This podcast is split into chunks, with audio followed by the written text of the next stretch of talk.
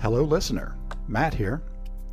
Support Ben, read his ramblings, or find further notes on this show at securityzed.com, spelled S E C U R I T Y Z E D.com.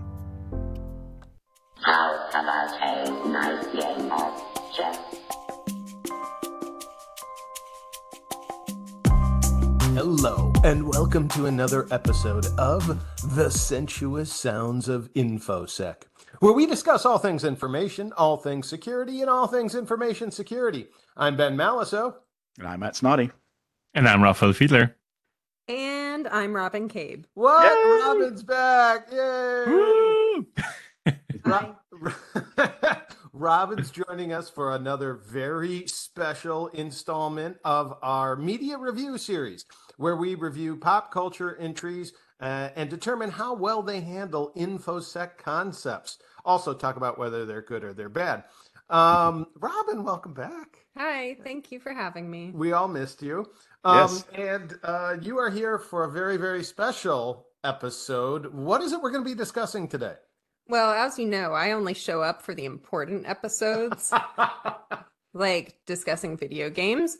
Or today, we're going to discuss a cinematic masterpiece One that's near and dear to the heart of most InfoSec practitioners. War Games. War Games, the 1983 Matthew Broderick Ally Sheedy film. Um, and I think we're all intimately familiar with it. Raphty, was this the first time you've watched the movie? Yes. Yeah. I've never seen it before. Never seen it before. Um, Never and- seen it before. And without getting into the, the movie right away, just in general, can you understand now why it holds such an important place in the pantheon of InfoSec films? I can't imagine because it's like a, ha- a hacking film in a time, but you know, it's like this is older than me. So when I saw this movie, I'm like, oh, I don't understand the context. I'm so out of like, and I, you have to know, like when I traveled to East Germany for the first time, I, it, I, that, that was when the first time it clicked to me for me, like the whole Cold War and East and West thing. Because for me, when I grew up, this was not part of how I grew up anymore. You know, That's wild. me, That's- it was always Europe. Always looked like it did. You know, uh, Germany's always one country. Uh, but when I was there for the first time, it was yeah, it was interesting and very eye opening. Good. was there All with right, somebody- glad to hear that. Who actually lived there? You know, See, and Yeah. And and now now Matt is someone like me who grew up in that milieu. Now Matt, this was not your first viewing of War Games. Oh, no, not by a long shot. But yeah, you This and I was are not both- your third viewing. This was not your. yeah, I, I don't know how many times I've seen it, but but yeah, you and I are both cold warriors. We're both old school. We we grew up in the uh, the, the the the Carter, Reagan, Bush years of seeing uh, nuclear Armageddon on the horizon constantly, and.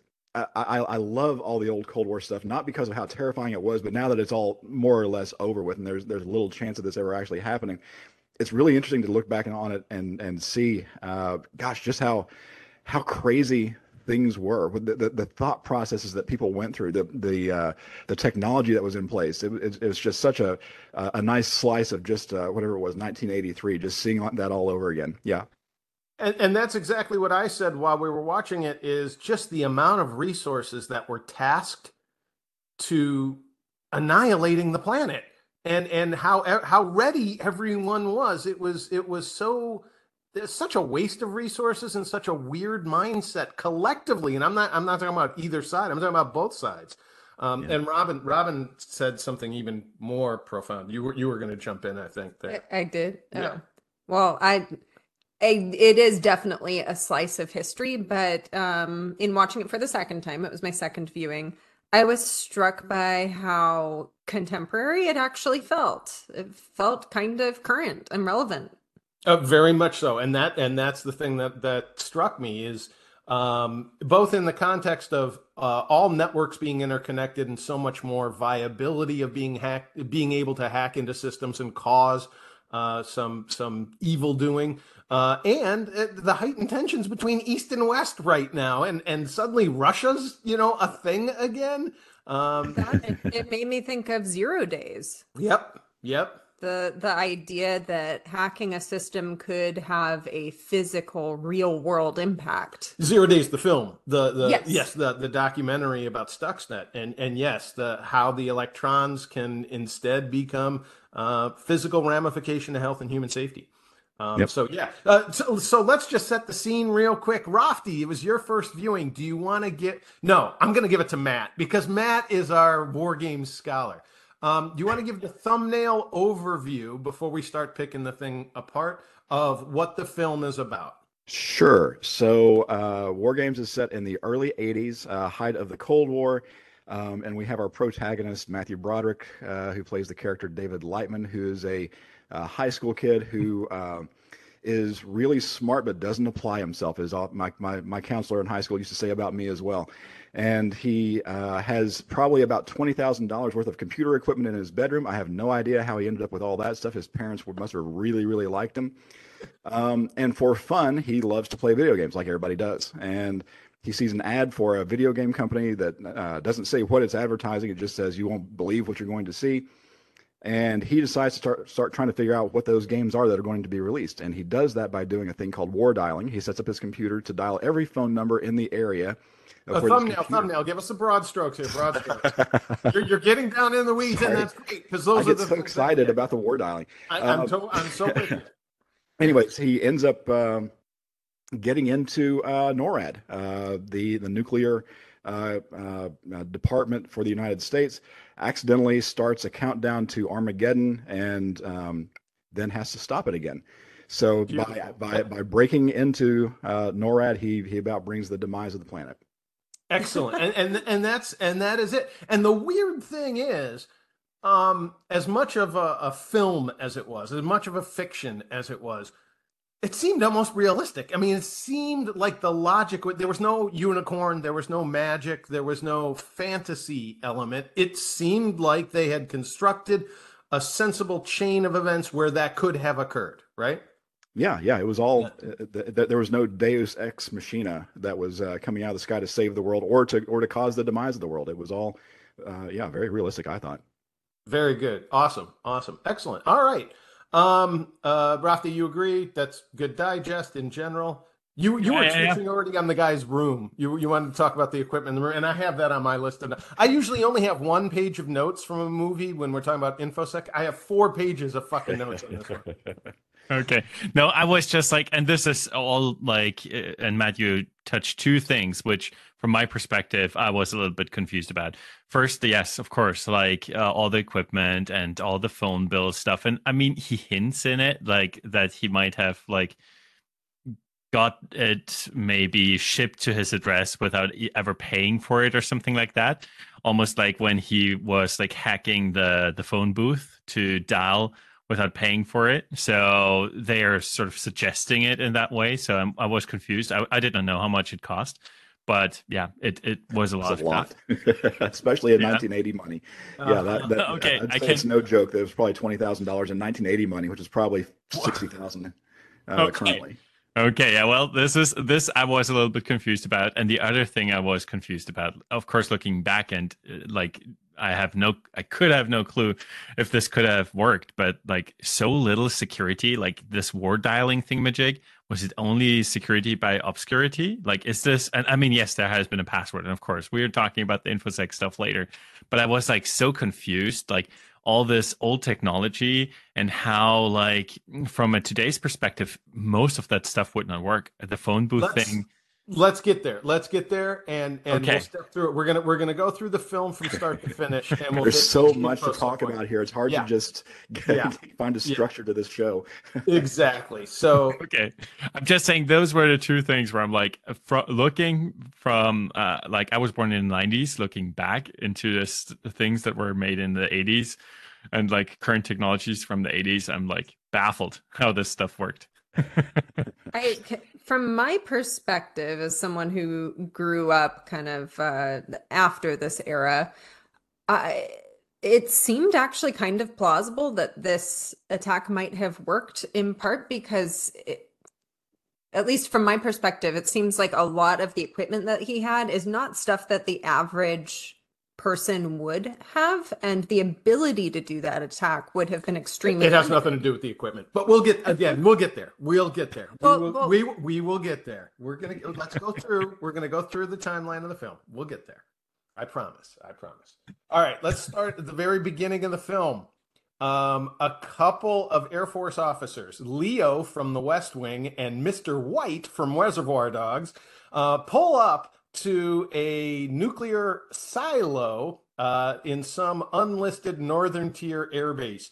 Uh, bad OPSEC, first of all, they're driving a marked Air Force vehicle and they're both in uniform. Now, the weird thing is, and there's it's supposedly this is a secret place. They step into a house. There's a two-way mirror. They have to be let through by holding on their IDs and going down into the the silo. Weird thing is, that's realistic. Contextually, from the time, that's how it went. And yes, Air Force. That's exactly what happened. Except there, there may be at the time that that silo was active in that little house, there'd be like twelve security officers at any given time. But, but so what's the point of keeping it secure and like an uh, A secret house on top. a secret house? But you've got these big Air Force trucks coming up. They're like, wow, those Air Force guys just sure really do like And living together. Also, at the time, they allowed pizzas to be delivered to that house. So, so without getting into too much of the realism versus the movie, the movie actually represented that fairly accurately. Uh, I, I I found that that pretty funny. Um, they have to badge in. They they go down into the silo and they're chatting the whole time. It's very humanizing.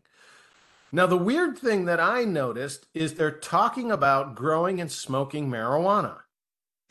And when I was in the Air Force in the 90s, this was very much verboten, and they had uh, definitely uh, put uh, security measures in place to detect if anyone was using any kind of illicit substances all the time.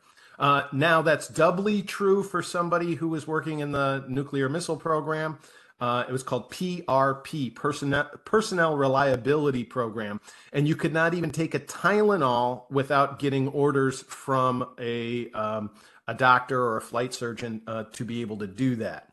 Uh, so I don't know how realistic that was. I am familiar that in the 70s there were some scandals about military personnel, including officers, using drugs. Um, but I found that kind of interesting from a personnel security standpoint. Yeah, Um, and I didn't catch that that was th- I didn't catch that, that was marijuana that they were talking about. Maybe I just wasn't paying any attention to it, or I'm so removed from the drug culture that I have no idea what they were saying. But I didn't I didn't realize that. Pick That's up good. on that either. Yeah. okay. I, I had no idea. Yeah, that that's what they're talking about, and, and they actually do. They actually reference it two or three times, and, and once actually when they get into the silo. Um, they're given sidearms that they uh, have to check and load. I don't know if that was a part of being in the silo because once that door closes, you're pretty much locked in anyway. Who are you going to use the gun on? Um, uh, I, that was a thing that happened. Like when I worked in command post, we wore armed and we did swap out pistols at the shift. Um, but you took them from the controllers you were relieving. So if the guys who were they were replacing in the silo already had the sidearms, they should have handed it off to them when they came in. Um, then they get an alert saying they've got to launch the missiles. And and what happens there? Oh, they they uh, do all the procedures, and it's all very rote, and they're following the book, and everything is going great. And then uh, the the captain, I believe, the blonde haired guy, all of a sudden gets cold feet and says, "We need to make some phone calls because this isn't right. We shouldn't be doing this." And that's Yeah. when Michael Madsen steps in and utters the uh, impeccable line, "Turn the key, sir." Yes, points his- yes. points his gun at the guy as if that would motivate anyone because it's like okay if you shoot your your compa- compadre you're still screwed you can't you can't shoot off your missile because it's the the, the keys are too far apart by design to keep uh, one person from launching And that's called two person integrity, TPI. And it is designed that way. They were 12 feet apart so that one person could not turn them both at the same time and illegally or through an unauthorized uh, use launch the missiles by themselves. Um, which again is another reason I don't think they had them armed in the silos. We can check with some people I know who worked in the silos, but I think that's the case. Yeah, what what I liked, uh, and you talked about this earlier as well, it was this human aspect that the that the guy was like, I want to talk to a human before I sent this missile, killing like so many 20 people. million people. Yeah. Yeah. Yeah. Yeah, 'cause he and I thought it was a chilling sequence. It was a great way to open up the film and show what the stakes were. Um, because first, they're human beings, they're all chatting. The NCO gives a little shit to the captain, and they all are kind of joking and, and going along. And then you introduce this concept of what we're really here to do is launch a brace of missiles incinerating 20 million people. And that was terrifying. I, I, I found it absolutely gripping at that moment. Um, Um, maybe for context, how many missiles was one of those posts like commanding? I don't remember exactly, but it's more than one. And each Okay. one of them, each one of them, um, to cue in on something they mentioned just obliquely later on, is a MIRV a multiple independent, uh, uh, re-entry. re- yeah, multiple independently targetable re-entry vehicle, meaning each warhead on each booster can launch, I think, twenty different nukes themselves. Yeah. So, so it's a, a big deal. Um, uh, and that's great. And then we we go to the opening credits, and then you know it's the uh, the nice introduction of uh, not Milwaukee but Seattle. Um, where it's a nice suburban setting, kids playing in an arcade, Matthew Broderick uh, playing Galaga for reals. Mhm. Um, And and I'll just say he's a terrible Galaga player. thank you. I'm so glad you said that because that's what I was thinking too. And they even gave him a Galaga machine for two two months prior to filming, and he still was only shooting like sixty some percent in that game. I've got a Galaga machine; I could hit ninety nine percent on that thing all day and all night. And for the level of nerd that they were making him out to be, and that this is his morning habit, you know, Yeah, um, yeah. he really wasn't doing well. Yeah. Okay, good. I'm really glad you noticed that right away because I was on Yeah, my yeah. um uh oh oh actually before that there's a short sequence when uh, they're at NORAD and uh, they're talking about the situation that had just occurred with the two officers um, and they're saying well there's something wrong with the process and the thing that's wrong is the human beings that the human beings won't do they won't fire the missiles when we tell them to so yeah, Dabney- basically. Yeah. the- yeah, the- yeah. The point of that scene is to basically establish that the scene that we saw at the beginning was in fact a drill to test officers and, and whether they would shoot their missiles. And they give the statistic that 22% of, pe- of the people after that drill failed to launch their missiles. So that leads the uh, the uh, think tank types to say, well, then we got to get rid of the people. We got to put this in the hands of a computer. Uh, and Dabney Coleman is in charge of it, and, and the computer's called WOPR. I'm sorry, go ahead, uh, Raphty. You wanted to say something? I just wanted to add because of the time aspects, which I think was uh, they they explained fairly well in the beginning. I'm like, no, why would you do this? But then when they went into it and said like there are six minutes to make this decision, and Yep. the president has to sign off, and then there is so little time left for everybody else. Yep. This just needs to happen. Yeah, Um, and, I- and it seems crazy, doesn't it? it so seems crazy. Yeah, no, I agree. But th- I, I think from from this mindset, I can I can relate. I can understand that they are like, well, you're there to do a job, you know. And the things about security at the NORAD sequence, first of all, a helicopter comes and lands like right on the mountain. I think NORAD's a no-fly zone, one of the biggest ones in the country. That's that's not a thing. Uh, you would land at Colorado Springs and be be bust up from there. Uh, the parts of the film were actually shot at NORAD in Colorado Springs at Cheyenne Mountain. Uh, and it looks amazing. And the sets that they use look very similar to what actually NORAD looks like too. Matt, did you ever go in there? Oh gosh, no, no, I never got. Um, uh, but but up I hear that there's a tunnel that goes from the Air Force Academy to NORAD to Untrue. Cheyenne Mountain. Untrue. Untrue. I looked for it. Untrue. Um, uh, but I did go on the tour. Up until the late 90s, they had public tours, um, which is something uh, Robin found very interesting because later in the film, there is actually a tour group there. She's Yeah. like, What? That-" I said, That's a thing that actually occurred. It was a propaganda thing that the US government would do to let you see where your tax dollars were going.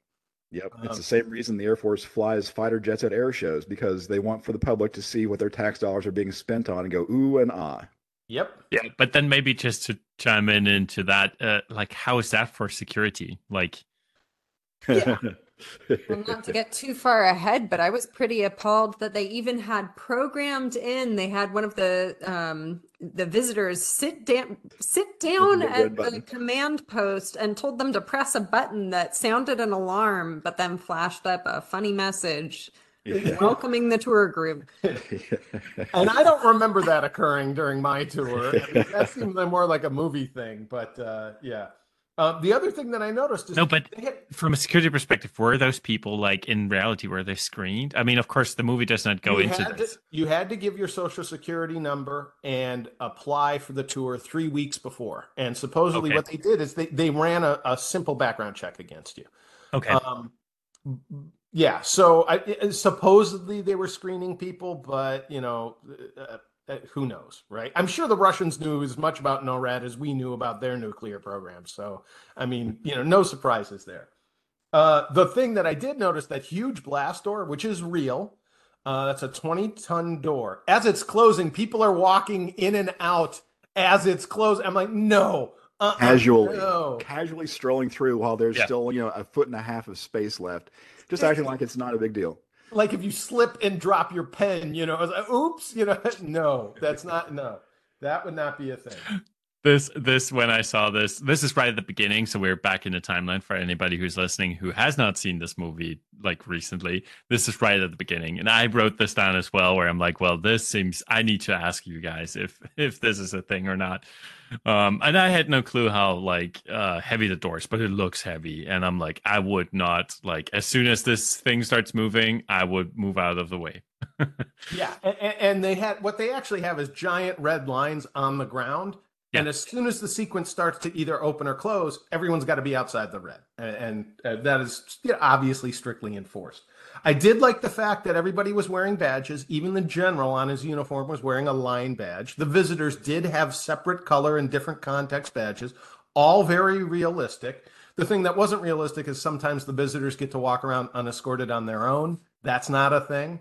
Um, And when they're caught, they're just lightly scolded with a slap on the wrist. Get back with your tour group. yes, exactly. Ex- Instead of being exactly. detained. Uh, and um, what they're talking about in that discussion, Dabney Coleman and the other nerds, is the difference between fail safe and fail secure. And the idea is if a process is going to fail, if one element in the process fails, do you shut down the entire process or do you lock the process in? And they're talking about the human beings. If the human beings fail, you can't launch the missile. However, if something else fails, the computer can launch the missile, and and that's what they were talking about there. Uh, Yeah, and I was actually looking up, trying to figure out what the antonym was for failsafe, uh, because because yeah, that's that, that's in essence what they had was a system that was kind of like the Russian dead hand, where if uh, the system went offline, it assumed that it was offline because of a nuclear war, and so therefore I'm going to reta- retaliate. And the the best that I could find was called a failed deadly, which is that. Um, or, or and I'm sure that there's probably better ones out there, but um, uh, yeah, whatever the opposite of failsafe is, this was it. And that would be in this context. It's weird, but that would be fail secure. The process is secure, not the fact that the world is going to be incinerated is secure. um, okay, so then we then we go to Seattle. Uh, Matthew Broderick sucks at Galaga. He goes to science class, which he, as a nerd, is failing. May I bring something up for the science class, not related Please, to security? please. So he comes in, and I found this very weird. He comes in, sneaks ish in, uh, sits down, and then of course the teacher gives him gives him his F. And what I found very weird is that afterwards, like uh, he gives, I don't know her name, you know, name, Sheedy. apparently. He gives, he then gives her her grade as well, and I'm like, but she was already in class. Everybody else has their test. Why does she give like? From a from a structure perspective and like how they recorded the whole movie they could have done her part right before he came in. They did not have to do it like this. And this sort of relationship which they sort of kicked off with this scene they could have done so perfectly the other way around as well. Because like if we're not going to notice um then we're not going to notice the switcheroo but uh, how they done it like this i think it like for me when i saw this i'm like oh this is so weird but that's Vic, that's like an awesome point. Yeah, Bad cinematography. yeah, no, Yeah. there, there's Bad a couple, of them. Yeah. but uh, it, to that point, like I, I hated this scene. now the scene was important because Matthew Broderick is purposefully getting thrown out of class and sent to the principal's office. Why? So that he can find the surreptitious post-it note that has the long line of passwords on it. All he has to do is look at the most recent password that hasn't been scratched out. And what we find out later is he then doesn't worry about that F because he can just uh, dial into the school computer. Pre, uh, I, I'm half convinced that that David Lightman become turns a state's witness and uh, becomes Ferris Bueller in Chicago because he does the exact same thing That's his. And that's his uh, witness Bueller. relocation program. right, right. He becomes Ferris Bueller. But yeah, he changes his grade on on the school computer uh, without anybody ever realizing it. And he does so for his girlfriend as well, or or, or girl girl space friend, not girlfriend. The female character in this film who serves no purpose other than to be a female in the film. Uh, no, she drives. She drives him around um, because he he doesn't own a bike and stuff, and true. and lends him money at one point. So I think That's true. She does buy him a, a plane ticket. A plane ticket. Yeah, she's herself the one, too. facilitator. She Yeah. is. Yeah. Yeah. Yeah. Um, she doesn't. Neither one of them wear helmets on the moped, which Yeah. just looked dangerous as fuck to me. That was that was. Uh, uh, That was the '80s. No one wore no one wore that. no, but she also looked like a really bad driver. She almost hits him with the damn thing when they first meet up after class. And then they drive on the sidewalk. Yeah. Uh, If we're on that topic as well, did that happen in the eighties as well? Oh yeah. yeah, Oh yeah. Okay, okay, Especially in the suburbs. Yep. Yep. Definitely. okay. Yeah. And that moped barely had enough power to drive both of them when they were on it. I don't know if you could hear. I don't know if that that was ADR dubbing of the sound of the moped, but it was struggling carrying the two of them. And they're on they're on a city street. They you know to get to his house, they actually go onto a road where there's traffic ostensibly. Yeah. So they go to his house, they go up to his room where he has the aforementioned 20 grand worth of not only computer equipment, but a bunch of stereo and VCR stuff Yeah, and everything, yeah. all the toys, right? yeah, yeah, that was amazing. I would be proud to have that today, much less in the '80s. Oh yeah, do you know what that stuff would be worth today to collectors too? I think I saw an Altair. Did you see an Altair in there? It had it had masking tape over it, May um, I don't know, maybe. and Um, the, he the had a seven-inch floppy disk. Flop, floppy disk, That's easy for you to say. Uh-huh. Uh, and he had an acoustic coupler. yep, the modem.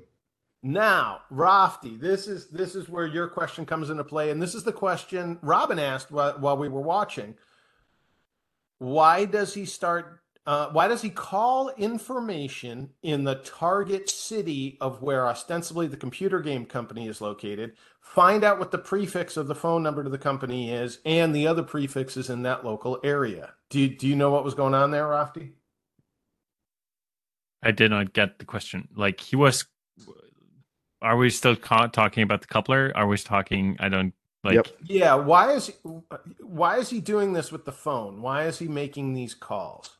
Yeah, we already said this. Like you said it earlier, because like he's looking for those computer games. He wants to get into this company's like servers to sort of like get an early access on the new computer games, which you Right, can't, right, will right, not believe. But, but what's he doing? Matt, do you want to explain what war dialing is? Yeah, Yeah, well, I have yeah. no clue what war dialing is. so war dialing is basically a way that you can tell a computer to ru- to, to dial every phone number in a, in an area, and uh, the computer keeps track of whether a human picks it up or whether an, a, a computer answers. And if a computer answers, it logs that and it says, "Oh, this might be interesting. Let me call the next one and see see what's on there." And so it goes through. So for every prefix, there are uh, uh, 1,000 phone numbers. And I think he got like five or six prefixes. So he was going to call five or six thousand phone numbers or uh, uh, 50,000 phone numbers, uh, which is seems slow and tedious, and it is, which is why you have the computer do it. You just let it run. And then, you know, at some point in the future, you come back and you say, okay, here's all the computer hits. So it either got computer tones or fax tones or something like that. Let me see what these are, which is what he does. It's exactly what he does. He stops it from war dialing and he pulls up on the screen, shows off for Ally Sheedy and says, oh, uh, let's see what this one is. And he pulls it up and it's the Pan Am reservation ticketing system. And that's when he makes a reservation for himself and for her to go to uh, uh, uh, Paris Paris. uh, from Chicago, which I thought was weird. Seattle. In, in, in the movie, it, uh, it, the, the the ticket is from Chicago to Paris. it is? Yeah, I didn't realize. I did not even notice that. that pre- See now that is a premonition of Ferris Bueller's life. Yes, exactly. That that, that, that, that all brings all this around. he he had already thought that far ahead. He yeah. already knew he was relocating. but uh, the next one is the one that he hits on that uh, actually comes up when, when he redials it. It's a login prompt, and he tries to see if he can just guess his way in, basically social engineer his way in. Can't get anywhere, and then all of a sudden he magically figures out, oh, if I type the word help, and then the word games, that is terrible security because he could interact with that computer without. And it's amazing. That's pure guess hacking. It, that's all it was. I mean, there was there was no sophistication. Now it shows that he has some familiarity with similar systems, and and all he's doing is trying common. It's like typing admin in, right? Right. Yeah. Admin root password of password password of NIMDA password of one two three four. Um, so yeah, he's able to interact with this, and he still has is blind. He still has no idea what the computer system on the other end of the, the phone line is. But he. Um, now there was a couple. There was a couple other elements that I thought were interesting in that same uh, bedroom sequence. One is he shows Ally Sheedy not to worry about the science grade because he can change their grades. And the thing that I like Ally Sheedy doing, and and this is you know I'm kind of give a counterpoint to what Robin said. The the useless female character she serves as sort of a moral center that he doesn't have. Yep. She refuses to let him change her grade. Yep. yep. And, and we're not sure why. She doesn't define why, but it, it, I think as an actress, she conveyed that she felt it was wrong. She was yep. scared of the implication of getting caught, but she also felt that this was just not right. Yep. Um, yep. Did you get that as well? Yeah, yeah. I actually even made a note that, that she was uh, uh, she had stronger ethics than than the David Lightman character because it gave the impression that David Lightman had done this and on multiple occasions over time, and that's the whole reason that he was passing high school in the first place is because he he didn't care what grade he got on any paper or test. He could just go in and change it. Yep, that's exactly how I that, that that's how it came across to me. That's true. Of course, I, I don't. I stand corrected. She was necessary to be that uh, counterpoint, even though she changes her mind later and says, "Yeah, okay, change my grade." uh, she does kind of convey the voice of the average viewer. Yep, exactly. So. Good.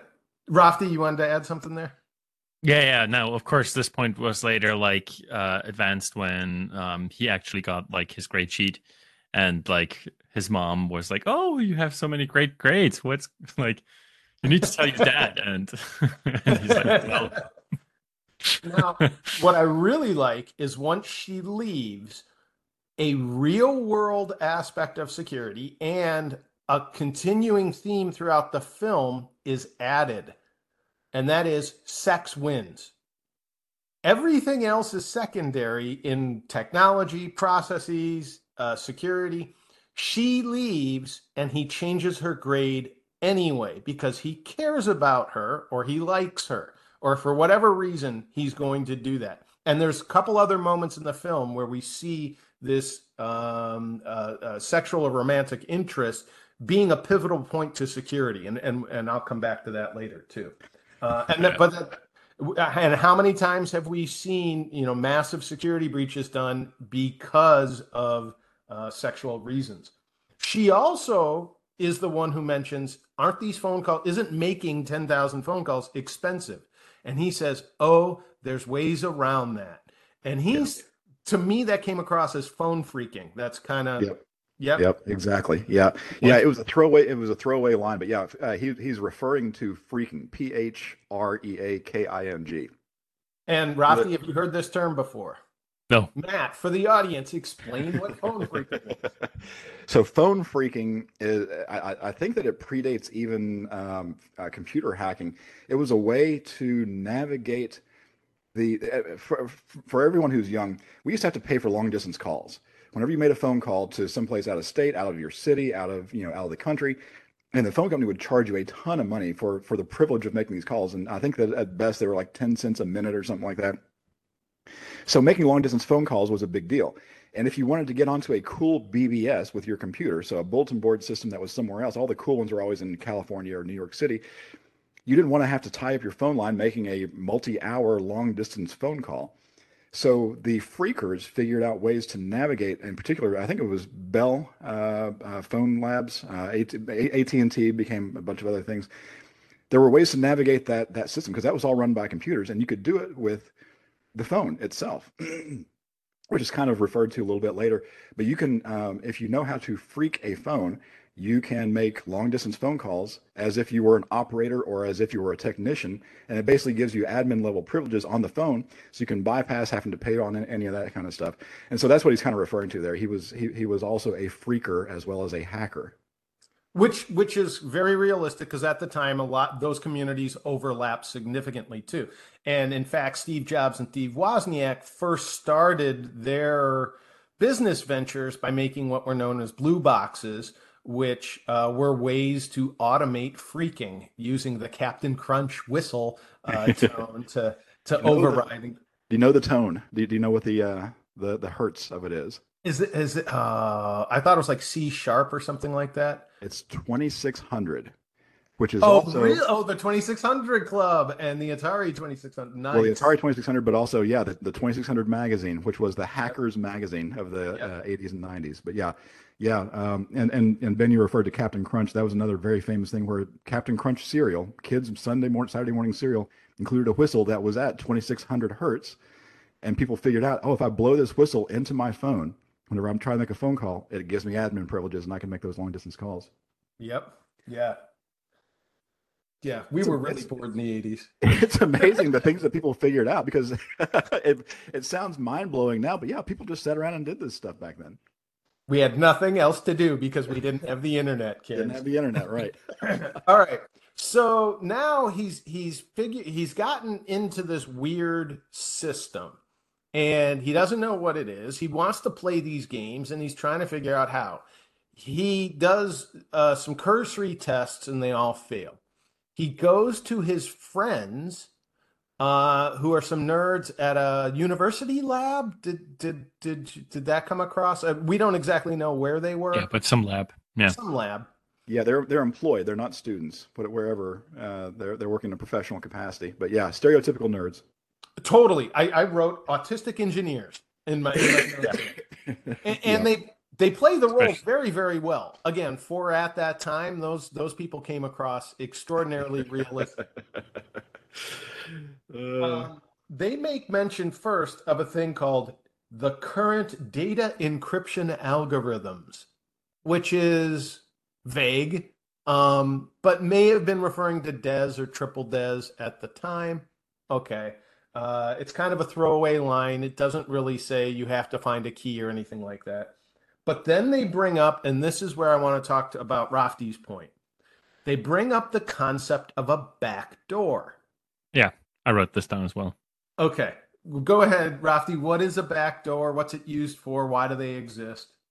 A backdoor is basically uh, haven't we talked about this on a show? But basically, of a course. backdoor Oh yeah. Oh yeah. Many is times. is end of like when you when you implement a backdoor, you have sort of like a second key to decrypt or to get into a system, a second way. Like and he like he's explaining in the movie, like that's almost like a backdoor. And um typically like I think where where listeners might have had listened to like heard this in recent days most often is when it comes to encryption.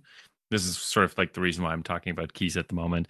And uh famously like uh, apple did not want to get a backdoor into the iphone encryption to um yeah did not want to implement it. And and so like the the general Backdoor- a backdoor allows you to get into a system without going through the authorization security protocols, right? Exactly. It's, Yeah. it's a way you can bypass security. of course and those as soon exist? oh, of course of course. Who puts them there? the the developers Yeah. And the developers do it usually for a benevolent reason. They usually Oh, do yeah. it. They they do it because they're going to have to do long-term maintenance on the system and they don't want to have to go through all the security stuff. Um is it a Oh, big that's- problem? That's an interesting concept. I did not know about that. Yeah, interesting. Yeah. Um, yeah, of course it's a big problem. If anybody gets a hold of this backdoor method, if it's uh, like a key, like it was in this scenario, or if it's like just a physical access, it can be the one USB port or something. Um, like uh, if anybody knows about the backdoor, they can go bypass everything. So a backdoor very, very is a zero day. Yeah. Yep. yes. Um, a- and, so you were asking, you know, how easy would this be? How it, here's the other aspect about backdoors and legacy systems. They they mention a few times in the film that WOPR had already been in a research capacity. That for years it had been running these simulations, these war games of what would happen if the U.S. and Russia uh, went to war, and when would the missiles be launched, and what the, what would the damage be. Then they brought it from research over to production and put it online.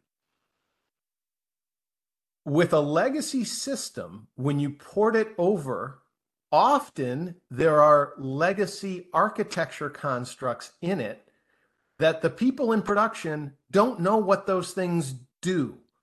And when they run across these legacy artifacts, they don't just delete them or remove them.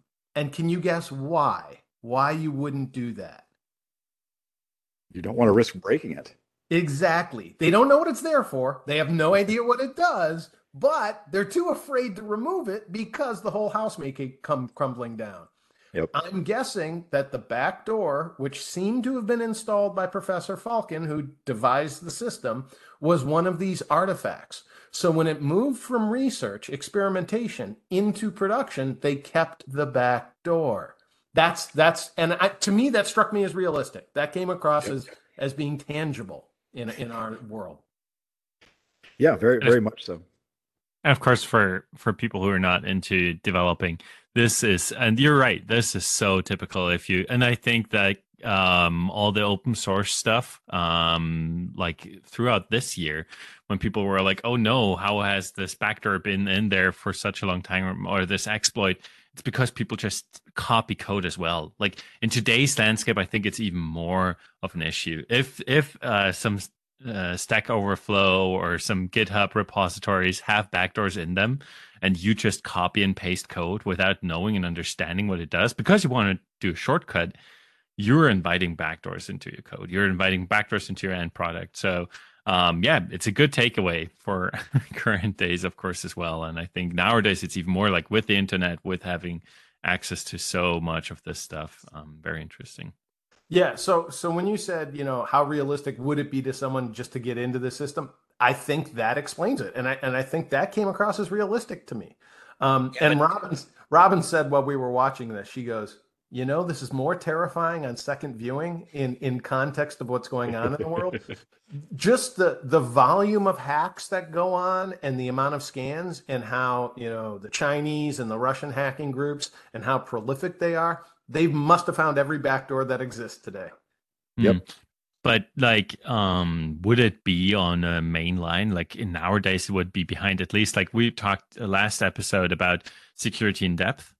Um, like there is no security team that It has its own like phone line. How? How? Like, why? I think they mention it in the film. They say a subsystem located in California. Is that is that what they said? Yeah, I think so. Yeah, it was it was something that needed remote access essentially. And so they had an unlisted number assigned to it. Well, an unlisted number is security through obscurity until, you know, it's fine until someone war dials and finds it. Yep. Yep. And and again, to me, that seems almost realistic, especially at that time period. Yeah. Very much so. Yeah. Yeah. So he stumbled across it in his war dialing. It's still connected to WOPR in Colorado, and boom, there you go. Um, now his nerd friends tell him to research Falken, the name that's listed on the uh, games interface, Falken's Maze. And I love this montage. It is not Rocky working out by punching meat. It is not, you know, a marathon. He does a, a montage of nerding at the microfiche reader in the library and Yep. looking through the stats. catalog. Yeah, exactly. it's the least sexy montage ever. and it reveals certain things that he then um, re-explains to Ally Sheedy in a second bedroom sequence. And the big takeaway in that sequence is what? What? What do they find out about Falken? Oh, was it uh, his son?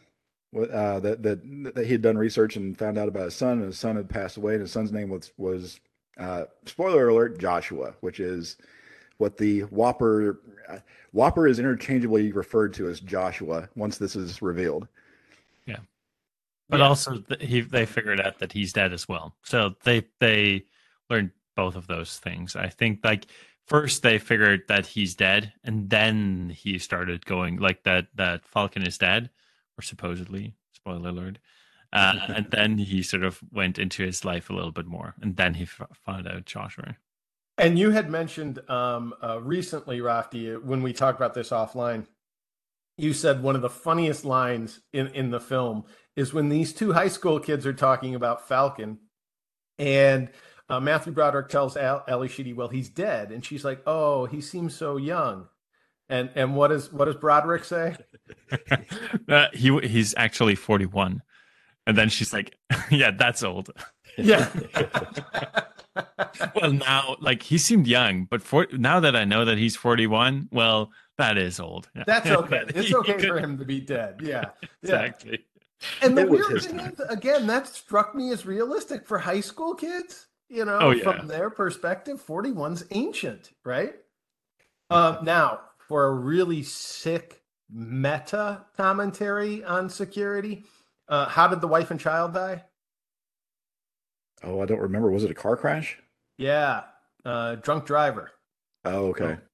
And um, later, while filming another movie, Matthew Broderick would kill a woman and child in a car crash. Uh, so that was a weird resonant element. Mm. Yeah. Uh, all right. Now, one of the failures, one of the massive failures of defense in depth and security is he keeps logging into this account. He keeps guessing different codes. He keeps getting kicked out. And at no point does the system say, okay, we're just going to block his phone number from ever calling us again. That Yep. to me seemed seemed like a real failure. one of the first things i did after like i'm hosting my own mastodon server now and one of the first things i did was exactly that repeated attempted to log in first off no no login via passwords second repeated login attempts are being banned like just on an ip level not gonna call my server ever again yep. Agreed. of course email notifications of course i'm getting notified about stuff like this as well like any login attempt you know Yep. um where One Uh, one of the technologies that that did exist at the time, contemporaneous with this movie, that they did not implement was the uh, the whole RAS dial back feature. Uh, in other words, it was common back then, especially if you were working in a large organization and you had a modem that you could dial back into. If you signed in, you, you, you took your computer, dialed into a computer, you signed in, the computer on the other end would accept your login, but then immediately hang up on you and then would dial you back on a known phone number. So it would have to co- communicate with you on a number that was already associated with your account before it would let you do anything. This obviously didn't do anything, although they kind of start to do that because when Joshua starts calling him, he obviously realizes what his phone number is and he's making those phone calls. But the uh, the the callback security feature um, is something that was around back then, but they didn't implement it. Interesting. And and it's funny. I mean, they, they talk about how uh, Falken started by teaching the computer to play chess and, and other games and sort of building up a machine learning potential. And this is early AI Turing level computing where he's trying to make an artificial intelligence. Um, and when Matthew Broderick turns on the, the text to voice synthesizer, it's as if Joshua or WOPR is talking to him. And and they almost give the computer a personality. You know, it seems eager to play. You know, it, it's it's naive, it's almost childish, and um, and Matthew Broderick engages it in a in a gentle game of global thermonuclear war. which which leads to uh, the U.S. military forces going into alert and then standing down when they find out it's not a, a real thing. Then Matthew Broderick gets open source confirmation of this by watching the news because evidently this becomes newsworthy, and he realizes something is fucked up, and uh, Ally Sheedy realizes it too when when uh, she calls him on the phone And she says, Well, can I tell my friend, you know, Jenny or whatever the hell it is? And he's like, No, no, no, we can't tell anybody about this, right? Um, and he's now understandably worried because the computer starts calling him back, wants to play more, and wants to, you know, bring the game up and bring it online. Raphty? I think the game is still running, uh, but he wants to accelerate. Like he wants him to do a move as well because he chose the Soviets first. I think. Wasn't oh, was that, that, what case? it was? I Was, think was that that game the was still could- running. Yeah, yeah. Oh, okay, okay, all right. I thought Yeah, the, I, the movie is really unclear about this, but yeah, once he starts that first global thermonuclear war, that starts the countdown timer that goes for the next 55 hours or something yeah, yeah, like something that. like that. Yeah, I thought sixty, Oh, that's right. but yeah, maybe fifty-five. That's right. That's right. Okay. All right. Um, so now the government starts to panic and they're like, what's going on? And why are we why are we going to war over something that's not happening? And they send feds to go and arrest Matthew Broderick because they know his phone number, they know where he is, and yeah. And they grab him. It's nice that they Mirandize him before throwing him into the van. Yeah. I was going I don't know if that would happen that. today. You know? that yeah, they they place him under arrest without stating what the charges are. And then Mm-hmm. a few moments later, when Dabney Coleman's talking to him, he essentially says, "You're free to go because we, we you're not under arrest." But he clearly was placed under arrest at that point. Oh, Just, you know, and flown to Colorado without Yeah. his parents being notified or an attorney being present. You know? he was black bagged and disappeared. Yep. Yep. But no, Uh, he, it, later on, um, the guy in the in the infirmary did say that he act like the parents were informed. I mean, we don't know. Maybe this happened in the background. The the movie does not say. I'd say. Oh, I didn't. I didn't realize that they do say that the parents have been informed. Yeah, it's another Yeah. one of those throwaway lines where they do say that that yeah, the parents have been informed. But of course, if I'm the parent of a kid that's just been disappeared by a, a three letter agency, I'm on the next airplane to wherever they took my kid, and not just chilling at home, you know, putting the garage the uh, uh, garbage away and stuff like that, and buttering my corn, my raw corn. Um, I, I okay. So they fly him to NORAD. I'm not sure why. You know, Why do you take keep saying no NORAD. This Huh? is really you keep saying no NORAD. This is completely aside of everything else. You say no NORAD. It's NORAD, isn't it? What? Are you being intentionally like obtuse? NORAD. It's NORAD. Right. That's what I keep saying. You say You no keep- rad. You, yeah, you say yeah, NORAD. yeah. Like no radiation, no rad. That's But I, I it's it's it's the, the North American Aerospace North American Air Defense Defense. Command. Yeah, exactly. yeah. And it's it's a combined uh, Canadian American effort, but really Canada doesn't do shit. Um, yeah, Okay. That- that's what it's called. That's I don't, I don't- okay. yeah, All right. you, you, you just keep putting the where- emphasis on the no. You said no Yeah, that's that's all fine, and and for all the geeks out there, it's where the Stargate is located, isn't it? Yes, that's correct. Also, very good. Richard Dean Anderson used to hang out there, right? Yeah, it's Yeah. like it's like in the very bottom uh, of the basement. So Yes. Yeah. Um, all right. I loved in they they lock him in the infirmary, you know, because there's no stockade there in Cheyenne Mountain. Where they're smoking. They're smoking in the infir Dabney Coleman is smoking in the infirmary. I love that. And Different and I don't know how realistic that was, but that was awesome. I Um, just Dab- I was like this this was the 80s. Uh, like people were smoking in airplanes, people were smoking everywhere. I'm just like Matthew Broderick a- actually asked Ally Sheedy if she wants smoking or non-smoking on the flight to Paris. Nope. yeah, yeah, yeah. Um, then Dabney Coleman takes him to the office, ostensibly playing good cop, and then immediately turns around and becomes bad cop all of a sudden in a very poor effort and interrogation or whatever the hell he's attempting to do. Yeah, it's very clear he has no no training in how to interrogate a potential hacker or security threat. Yeah, his character was a, a little bit confused throughout the movie to me. Like I, I, his reasoning was not very like sound. I was not able to like understand very much why he's doing what he's doing. I like the general though. He he had a very like consistent um, lean back and being like, let the humans do it. We know how how stuff works. But like him from the get go, where he's like, no, we need to m- make the computers do it. And even though I said earlier, like I, I understand the argument with the six minutes and everything, but just like how he's presenting it like from from and why he's presenting it like uh, the argument is good but that's the basic and now here as well where he's like no this kid he cannot work alone. And i'm like okay. I, I sort of get that but like how he's then like developing this theory and and and starting to build arguments i'm like no this is not like you don't believe what you're saying basically. This is this is, are the vibes i'm getting from him Yes, I, I agree with you. Both his motivation and his approach are just really unclear, and it, it Yeah. it's it's strange to think how he got the power and the position he's in. Now, So, I mean, I I thought this was really interesting in terms of cinema history because it I think is a reflection of how the evolution on the discourse of AI has gone.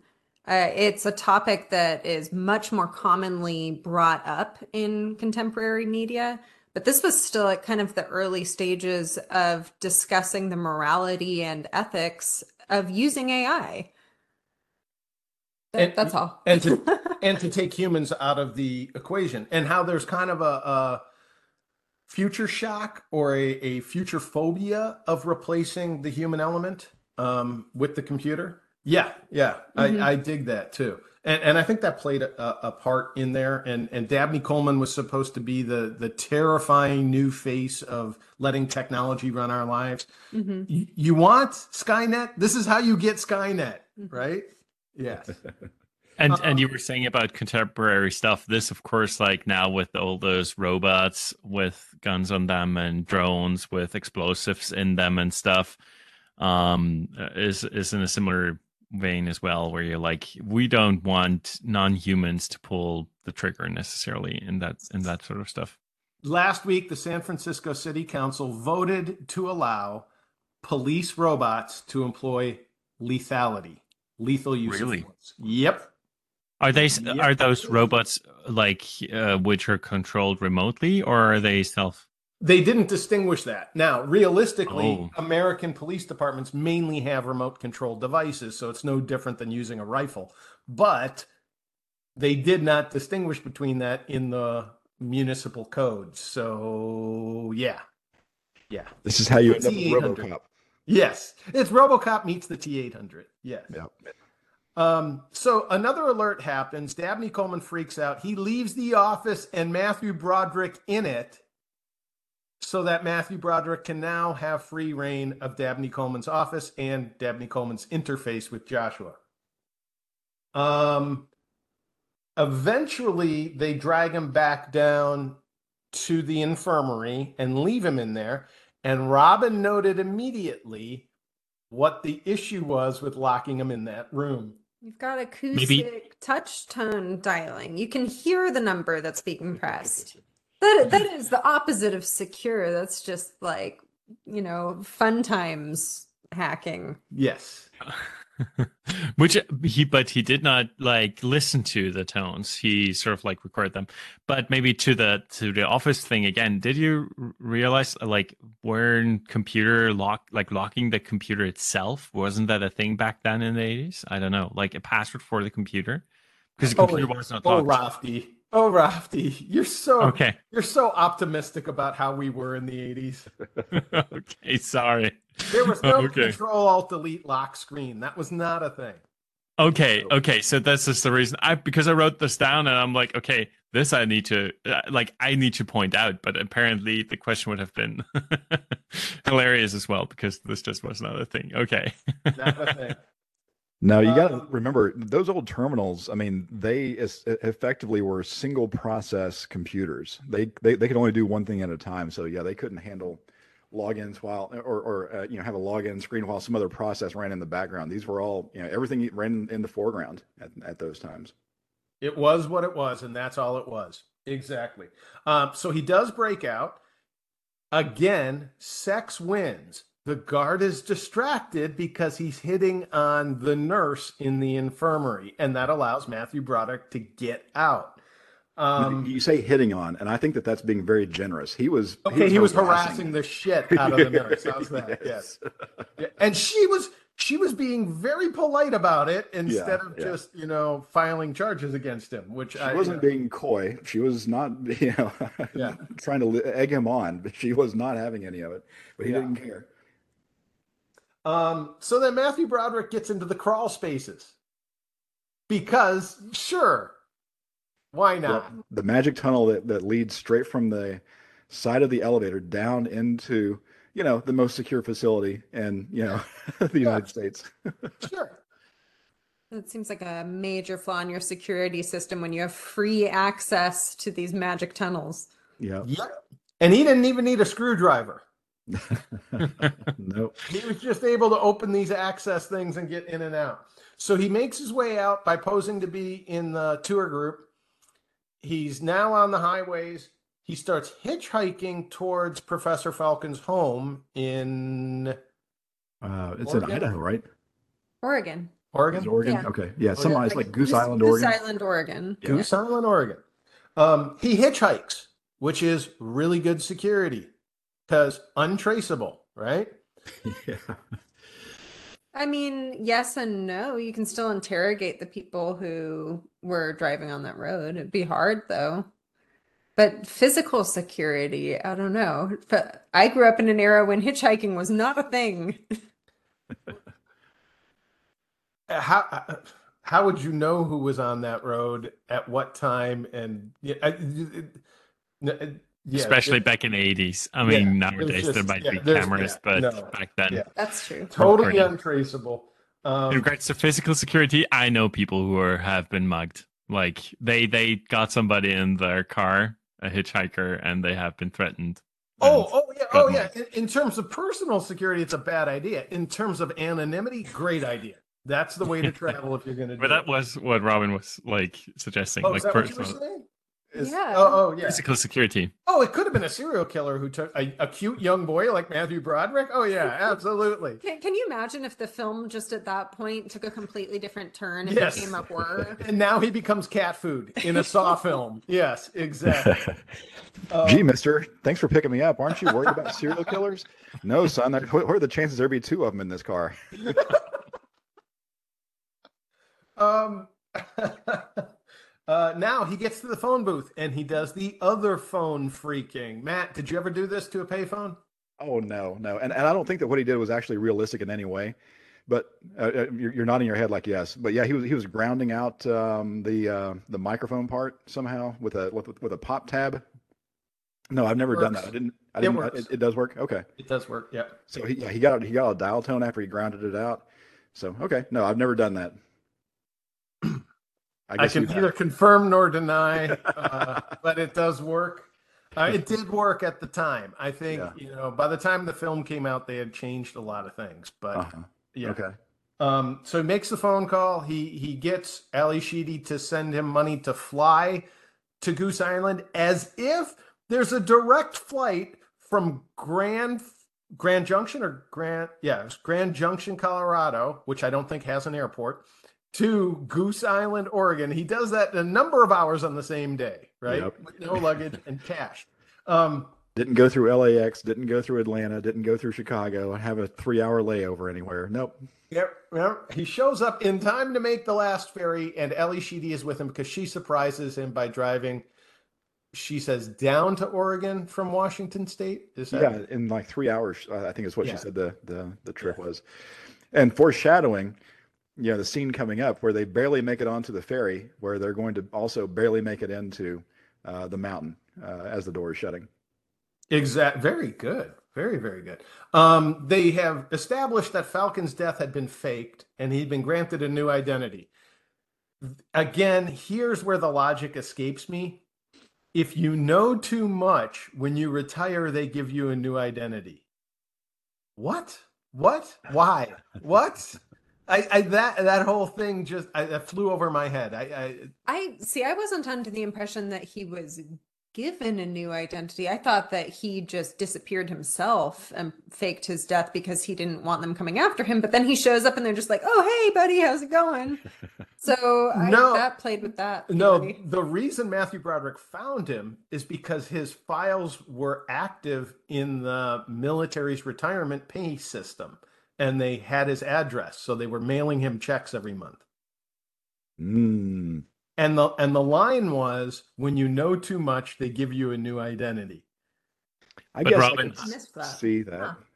Uh, uh, I agree with you. In the beginning, I thought the same thing as you did, but that he just went. And maybe my version is different. I don't know. But how I remembered it was that when he was in that office, Joshua told him about no, um, professor, your secret um, location. Then he's asking for the secret location. Like Joshua, he's Yeah. asking Joshua. Yeah, because that's how he gets it, right?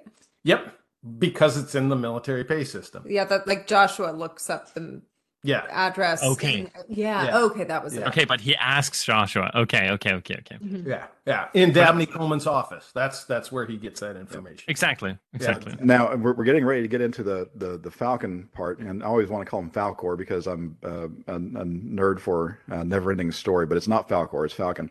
But do not gloss over how many minutes they spent on that damn pterodactyl glider that he had that he was flying around. I, I will admit I kind of tuned out for a little while there. I was like, all right. And then they go to Jurassic Park and hang out for a while. They they meet the crazy professor and then uh, you know, they they talk about ethics and morality and then the story resumes. Yeah, right. and and it's important to note also. I even made a note on my paper. Um, this predates the uh, Chicxulub uh, impact re- realization. So at this at this point that the, this film was made, they still had not confirmed that an asteroid had hit in Mexico, and, and that was what killed off the dinosaurs. They were still under the impression that it was just a bunch of volcanoes at that time. So it's this movie's not that old, but that uh, uh, the realization that the, uh, uh, the the asteroid impact is actually what killed the dinosaurs had not happened yet. Yeah, science has just escalated so far from the 1980s. It's amazing. He says nature just killed them off. This is what Right. nature does. Right. Um, and that and that the bees would take over, not the Yes. cockroaches. I mean, Right. what the hell was that? I I I, I didn't. Okay. Yeah, peak Uh, bees was not a thing yet back then as well. Because Yeah, peak bees- I- yeah. when was this? I think two or five years ago. I have no right. idea. yeah. Um. So they do. They have a qu- they have a discussion of morality, and Falken's very much the I don't give a fuck if the world turns into a cinder camp, right? Yep, I made a note on my paper that he was a nihilist and a Yes. fatalist. He just did not care. You know, he's happy to let the world burn. Uh, and it seems because he's lost his wife and kid, he doesn't really have a will to live anyway, right? Yep, he's got nothing to live for. It's just him and this pterodactyl. But at that point, Um, I, I'd like to say, like, not very well played as well. Because his change of heart, uh, not to spoil too that, yeah, but that's basically the next step, came like with, like, out of the blue almost, I'd say. Like, Agreed. not Yeah, very yeah, convincing in the first place. Yeah.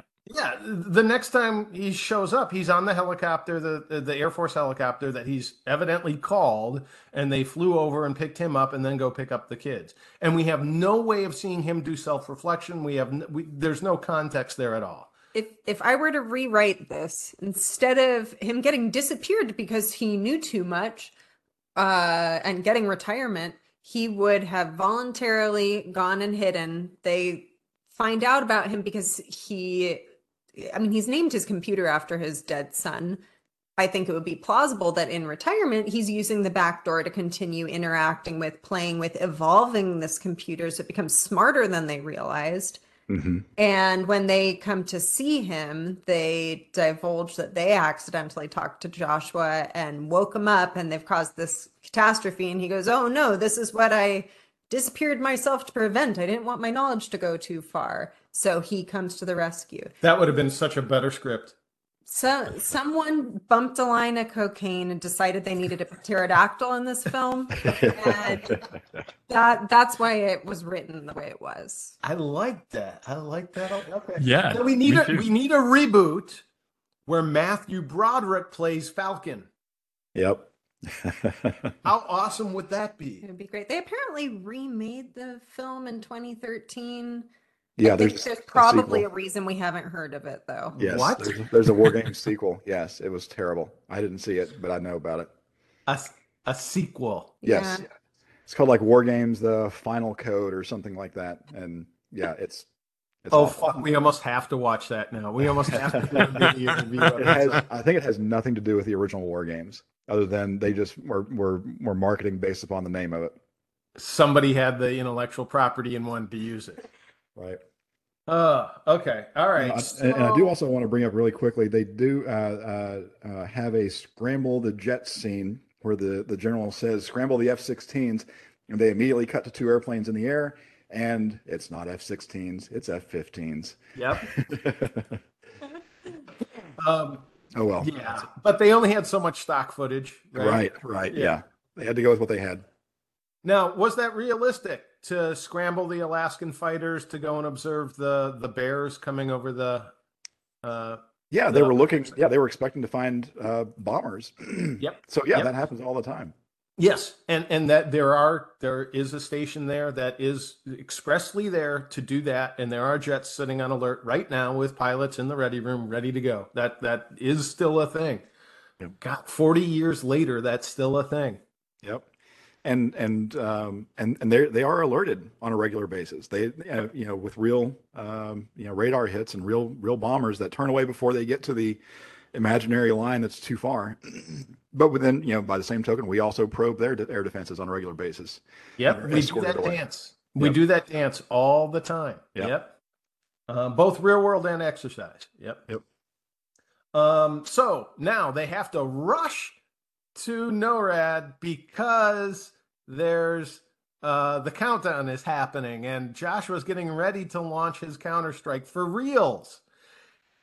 And this whole sequence was thrown into the film to make it finally have some action um, because it's been all nerding up to this point, right? It's Right. been talky talk talk. They needed some real tension. Oh golly. And they they land the helicopter and they get in the Jeep and they race the Jeep across the dirt and through the fence without getting shot 800 times because the base has gone to lockdown. Yep. Yep.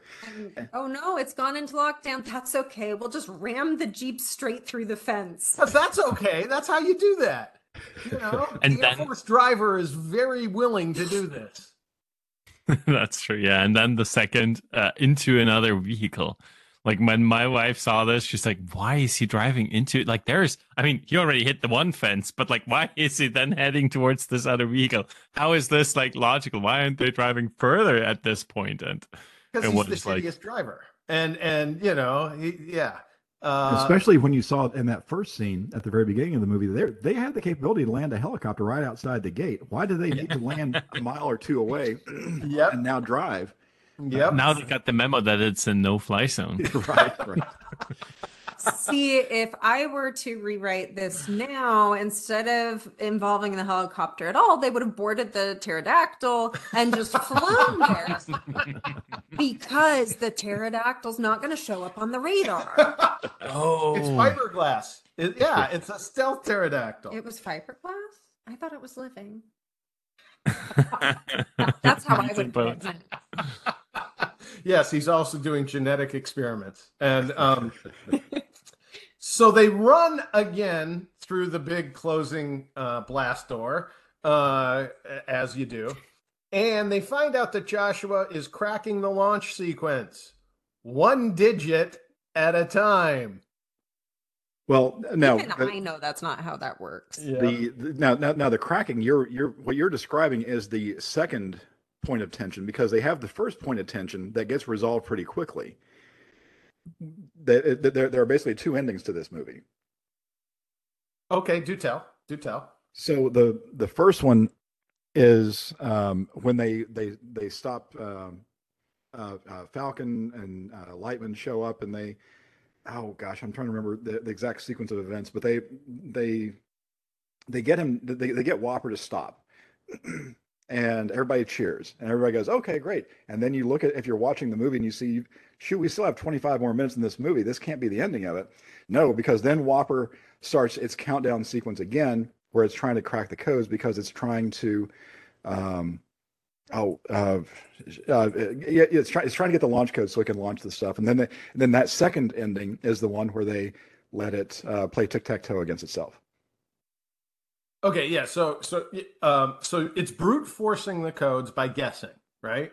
yep And, and Robin even asked, "Wait, do, do you guess one digit at a time, and and can somehow the the Well, correct me if I'm wrong. If you were to crack it one digit at a time, you would just go, okay, here's the first number. Is it zero, one, two, three, etc. until it goes, ah, yes, it's four. And then you go to the next one. And this would take all of about one second less for a computer to do.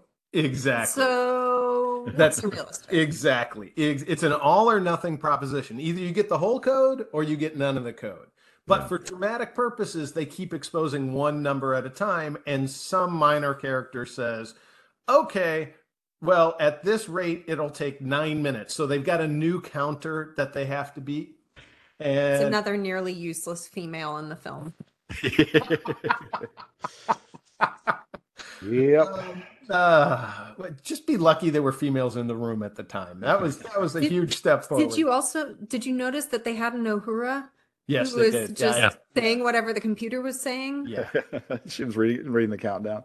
That that was their little diversity token in there too. yeah. Yep. Um, and, and for those who didn't notice, like I did until you paused the film and Amazon told you, that was William H. Macy as the the colonel, the Air Force colonel, talking to the general. Oh, really? Yeah, very young. that. Didn't look like William Macy at all. Hmm. Um, bitchin' porn stash too. Uh, This is right. also the part of the movie where one of my favorite lines is spoken by the general, uh, where uh, they're trying to figure out if they can can they shut down WOPR. No, they can't shut down WOPR because it will go into a failed deadly mode, a dead hand mode, and it'll launch everything automatically if they shut down WOPR. So they have to stop it somehow. And the general, who's the big blustery fat general, says, "I'd piss on a spark plug if I thought it'd do any good." now, Although- does, he said it does that help?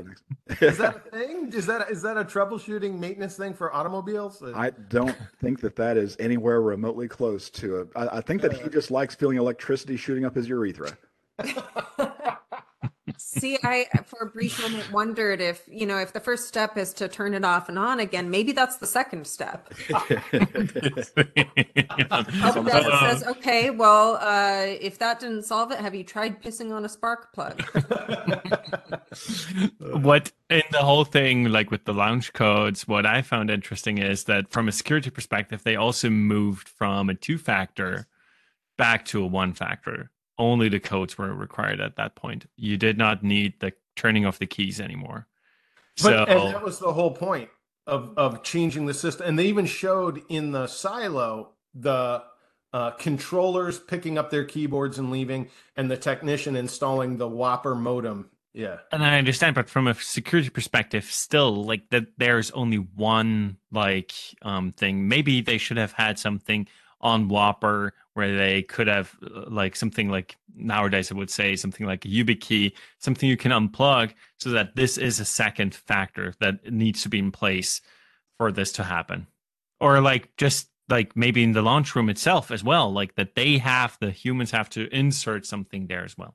Yeah. Just And- moving and- back to single factor. And real world, that that is the case. We never got away from the men in the silos. We never Of course. fully, fully computer automated for those exact reasons.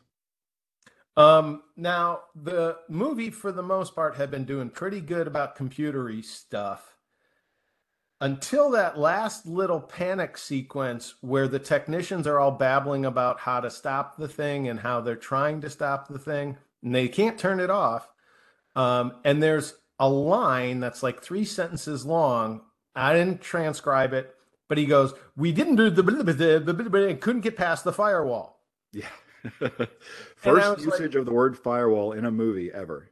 Yeah, and I was just like, really. Yes, that is the Um, first instance of the word firewall. Ooh, see now I understand why it, it has such a relevance for the security. like, I have no context. Like, And 15 years No. later, hackers beat it into the ground. and, and I and I didn't I I didn't really listen to that line. I didn't really parse it. Did, Yeah. did does it make any sense? Does it? It sounded like total garbage.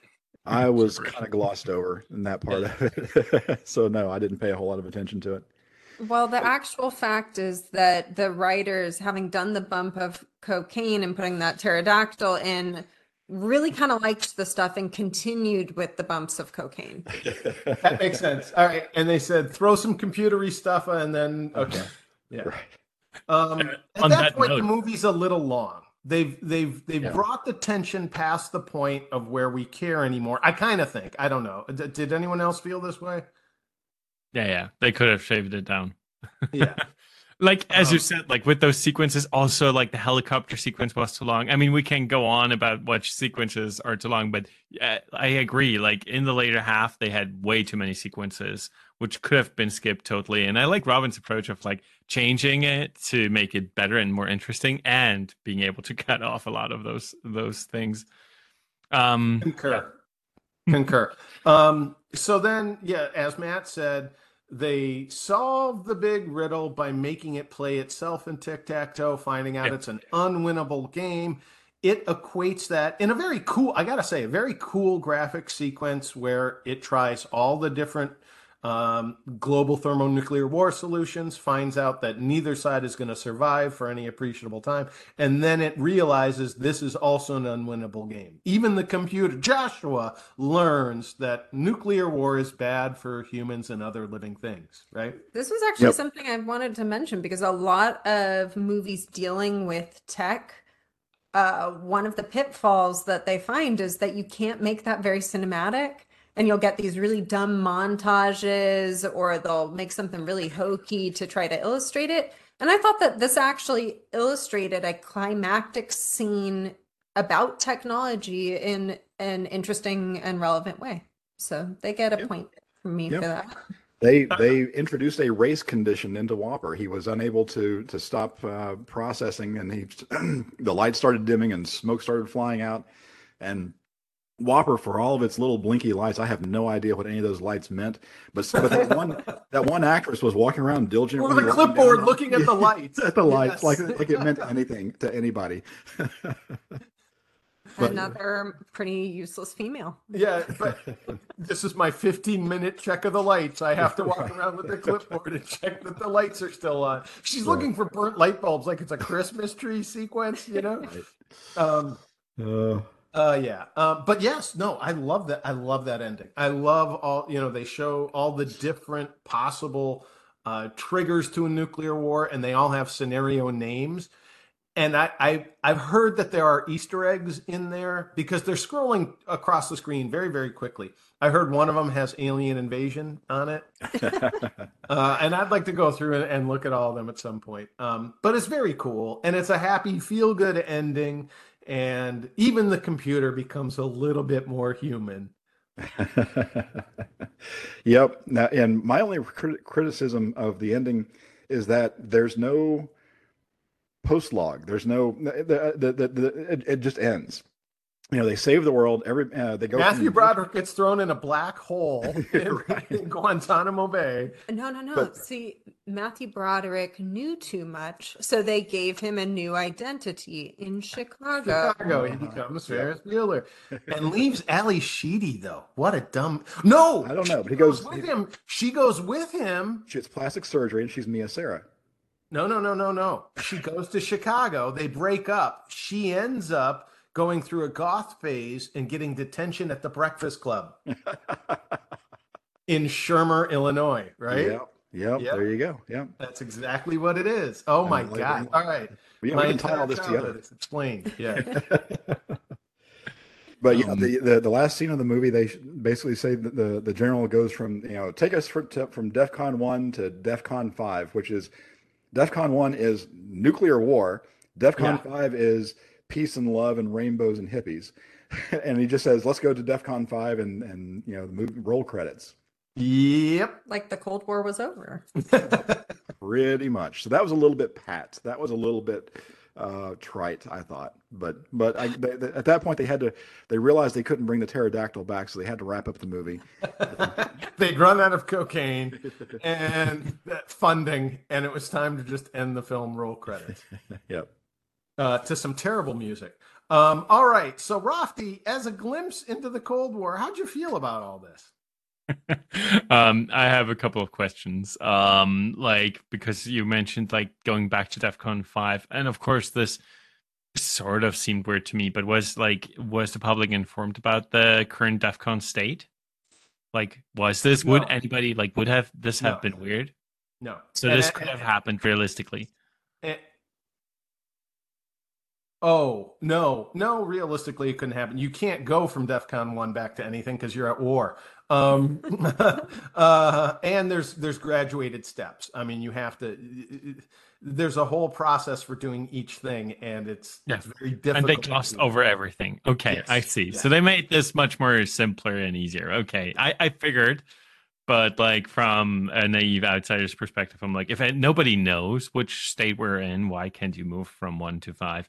Well, Um, if because if it's, it it's expensive. been, It's a big deal. Yeah, It's it's it's hard, it's hard to do. It's because again, there's a bunch of different things you have to do at each step. Um, uh, you can you can skip steps going up. Coming back down, you have to go through each of the processes. And realistically, the public was not supposed to know. It was supposed to be classified at any given moment. You know who always knew? Our opponents always knew because they were always watching us. And the steps that you take at each one are fairly obvious. Like at the time, gate checks were random.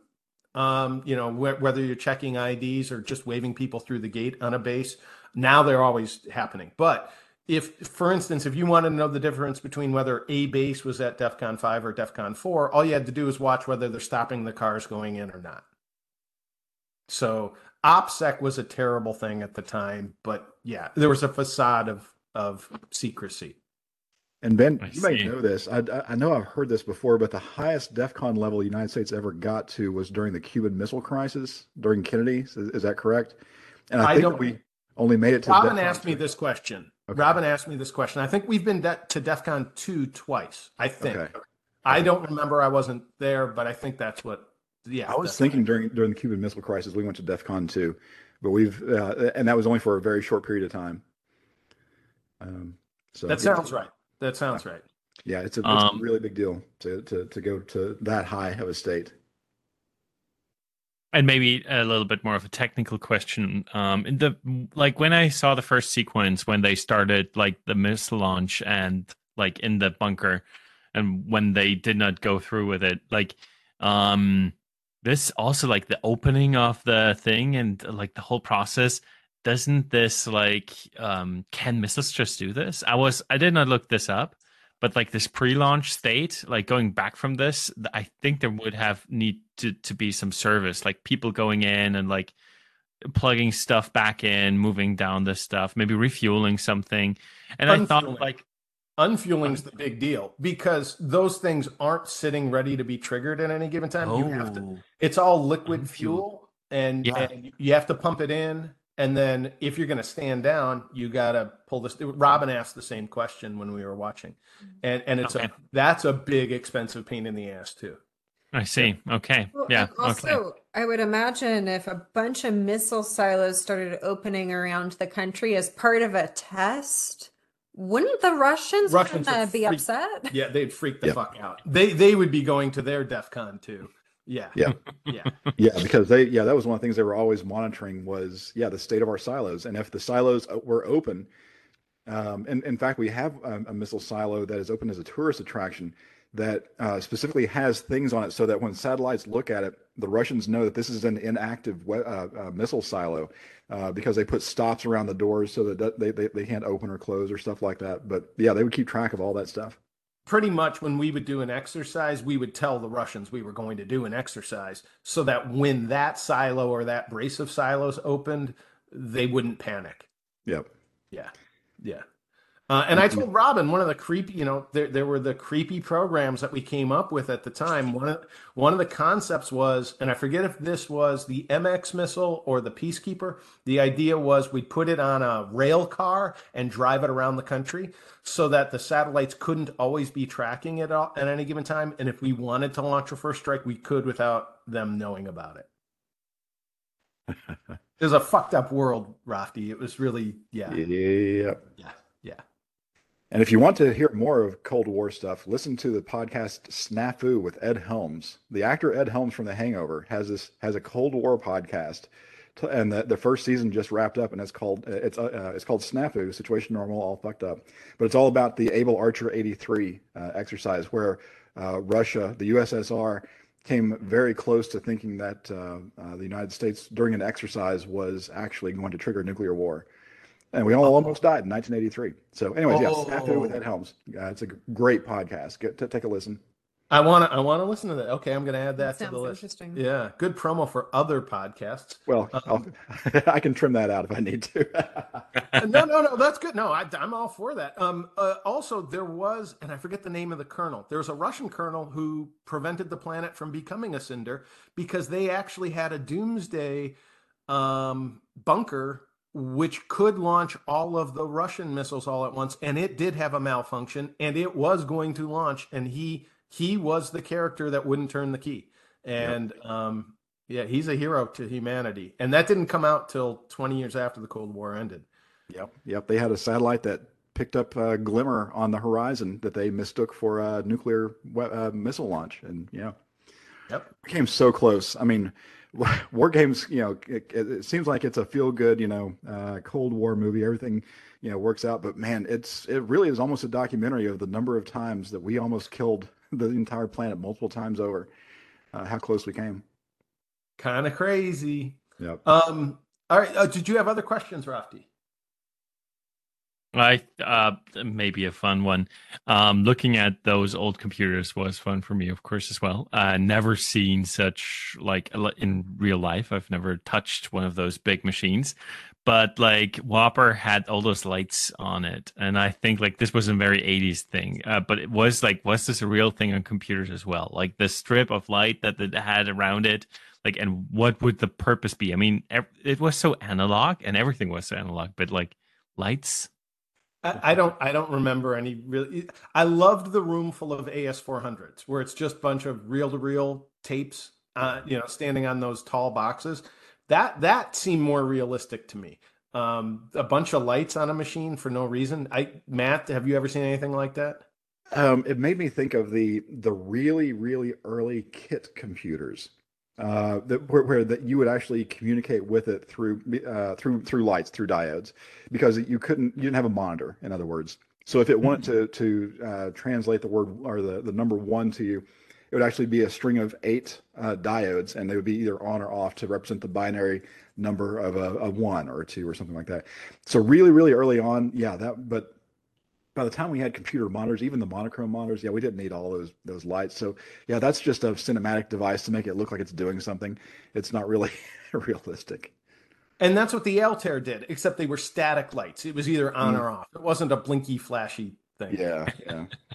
Yeah. It wasn't displaying sine waves and like No. stuff that almost looked like eyes or something. yeah. Okay. It's thinking. That's how you know it's good. Um, Matt, was there anything you wanted to add? Um, no, I don't think so. I think that this was a a, a fun movie to rewatch, and and uh, I'm glad that we got to got to do it on the show because you and I had had the discussion, and you had thought you had already done this movie uh, a media as a media review uh, for for some time, and I kept trying to tell you, no, you haven't done it, and finally I convinced you by going back through the entire history of the sensuous sounds of infosec and pointing out that no, it doesn't appear. It's funny. I thought that we had done it too. And then I remembered Ben and I watched this movie before we started the podcast. And I think that may have been what started the conversation. Hey, maybe we should record some of the conversations we have about these tech things because it, it's kind of interesting. Maybe someone will like it. Yeah. Matt convinced me by making me play tic tac toe against myself. Uh, and you said, strange game. The only winning move is not to play. Kind of like having a podcast. All right, Uh, Robin, was there anything else you wanted to add about the film? Um, I think it would have been better with more pterodactyls, but on the whole, on the binary sca- scale, I would give it a one. Raphty? I want. Oh, oh, if I, I would give it a zero. I would give it a Really? No, What? I don't. Sorry. Maybe it's just like I did not like the acting. Most of the acting I did not like.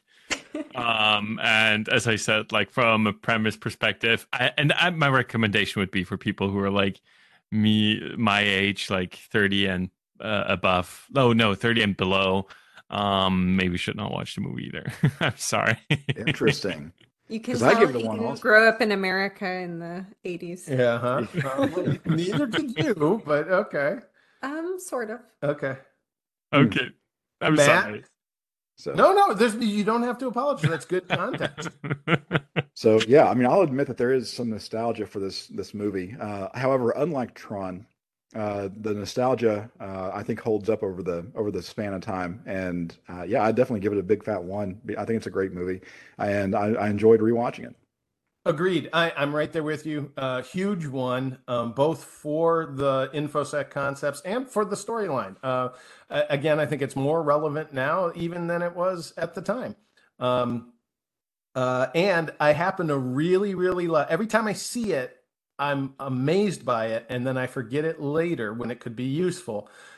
But the idea of buttering your corn by putting it across a piece of bread and rolling the bread that to me is genius i i, I love that life hack there How, but how can the butter like melt if the corn was not like cooked, or if it's like because it was yeah, raw? okay yeah that's that's kind of a yeah good you you found the flaw there yes um, I'd just like to remind everyone you can buy us a coffee at uh, the Securityzed website or buymeacoffee.com slash securityzed if you want to support this show. And if you want to pick a film that we should all watch, buy us five or six coffees and, and we'll do whatever you want. How's that? Um, uh, thank you again, gentlemen, for joining us. I know we were very disappointed Joey Police could not join us. This pop culture is his bailiwick, but um, uh, he'll be back on future episodes. Uh, until next time, I'm Ben Malisow. I'm Matt Snoddy. I'm Raphael Fiedler. And I'm Robin Cade. Join us again next week for another episode of The Sensuous Sounds of InfoSec.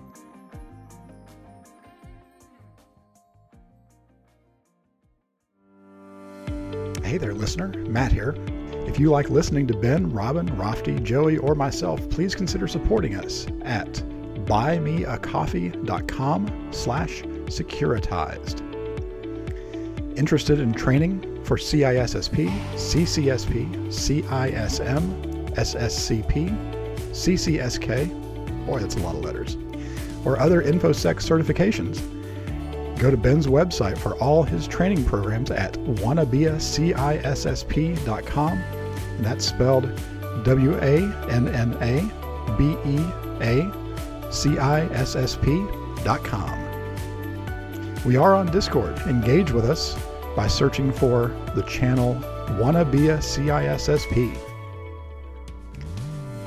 Feedback or questions on what we discuss? Send a good old fashioned email to ben at benmalisow.com. You may hear a shout out or your feedback on a future show. We're all working professionals in the InfoSec industry, so feel free to link up with us on LinkedIn. Support Raphty's company and test drive their free firewall software called Portmaster, downloadable at their website, safing.io, spelled S A F I N G dot I O. Support Joey's company, Blue Edge Networks, at blueedgenetworks.com and listen to Joey's podcast called Topic of Choice at topicofchoice.com. Join us on Reddit at slash r slash SSOI underscore fans. All opinions expressed in this podcast are personal and for entertainment purposes only. They do not necessarily reflect the opinions of our companies, affiliates, employers, guests, or even each other. No advice given here should be followed without consulting with a professional for any specific InfoSec situation you may experience.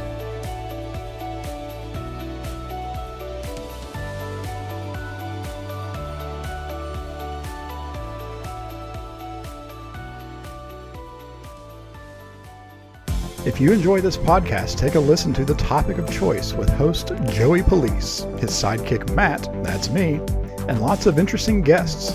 Now in its third season, Joey leads open conversations, reviews, and interviews about all kinds of interesting and exciting topics, often with a pop culture take. It's a fun show released weekly on Apple Podcasts, Spotify, or wherever you get your podcasts the only winning move is not to play.